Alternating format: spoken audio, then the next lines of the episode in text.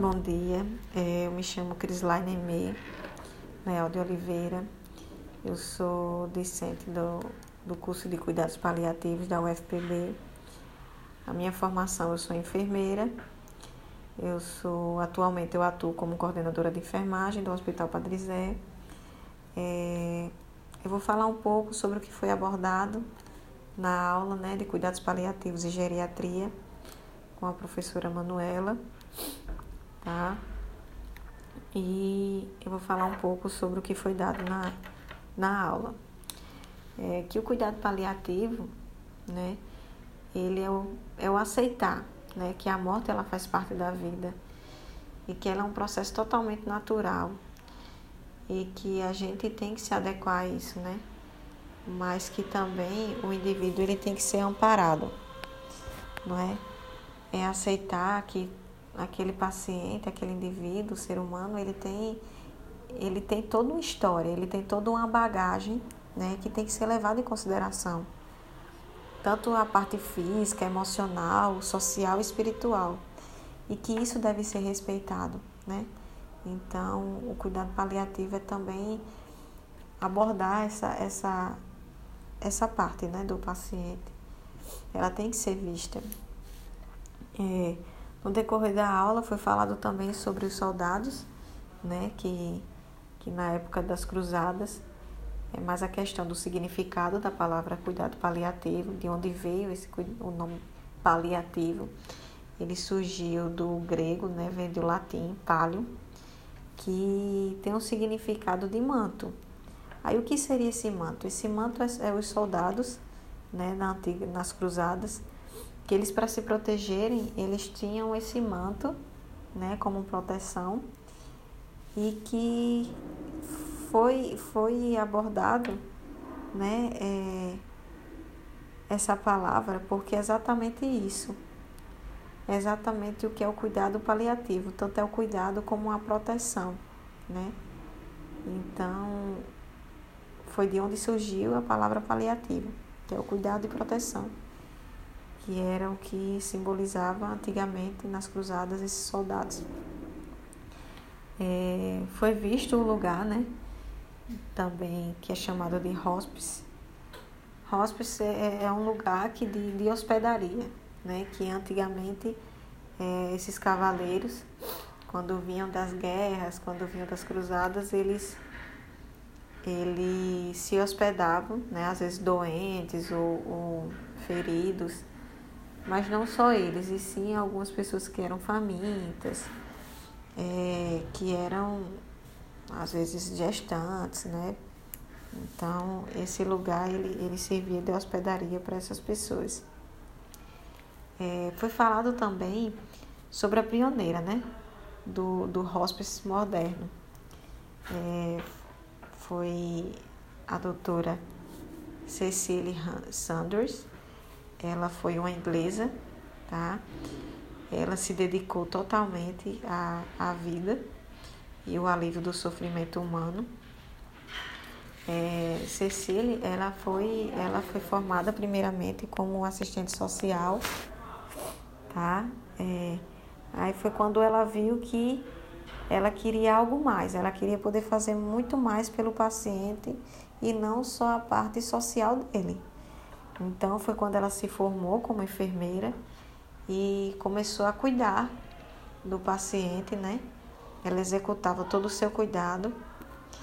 É, nesse cuidado, ela viu que deveria, como ela queria é, dar o alívio né, para o, o paciente, ao sofrimento do paciente, então ela viu que deveria ter é, ser um papel mais ainda fundamental na vida daquele paciente.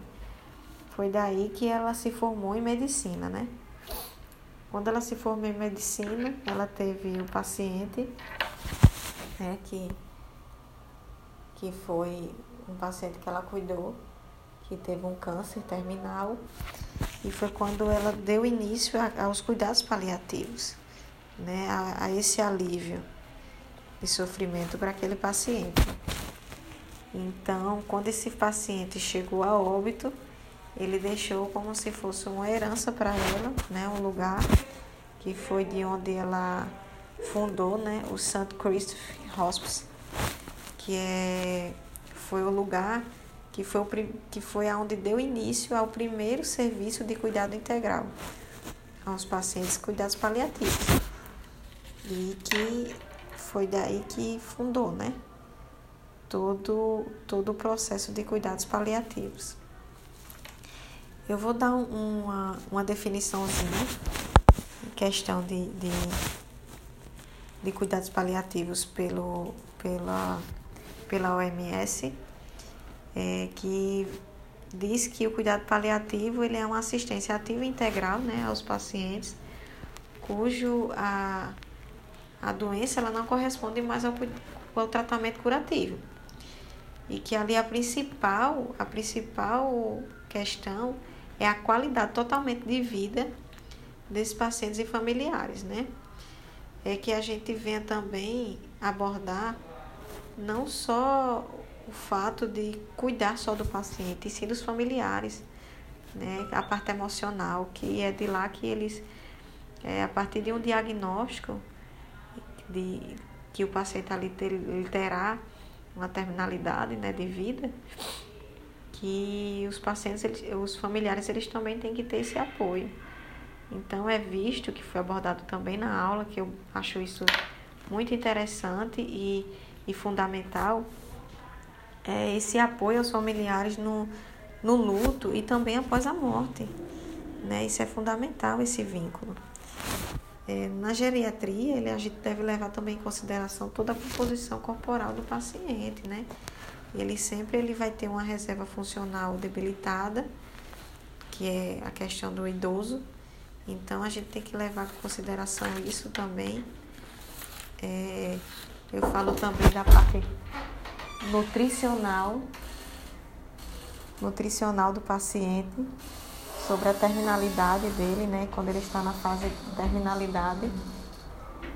Aí é, que essa parte nutricional ela não interfere totalmente, não só na parte de saciação desse paciente, e sim na parte de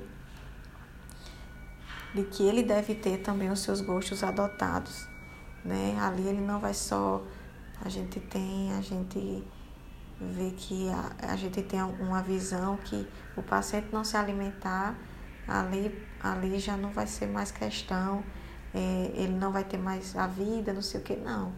Na parte final, do, do, na terminalidade, essa questão ela é abordada que dependendo das patologias, de alguma patologia, ela pode ser vista até por uma agressão, né?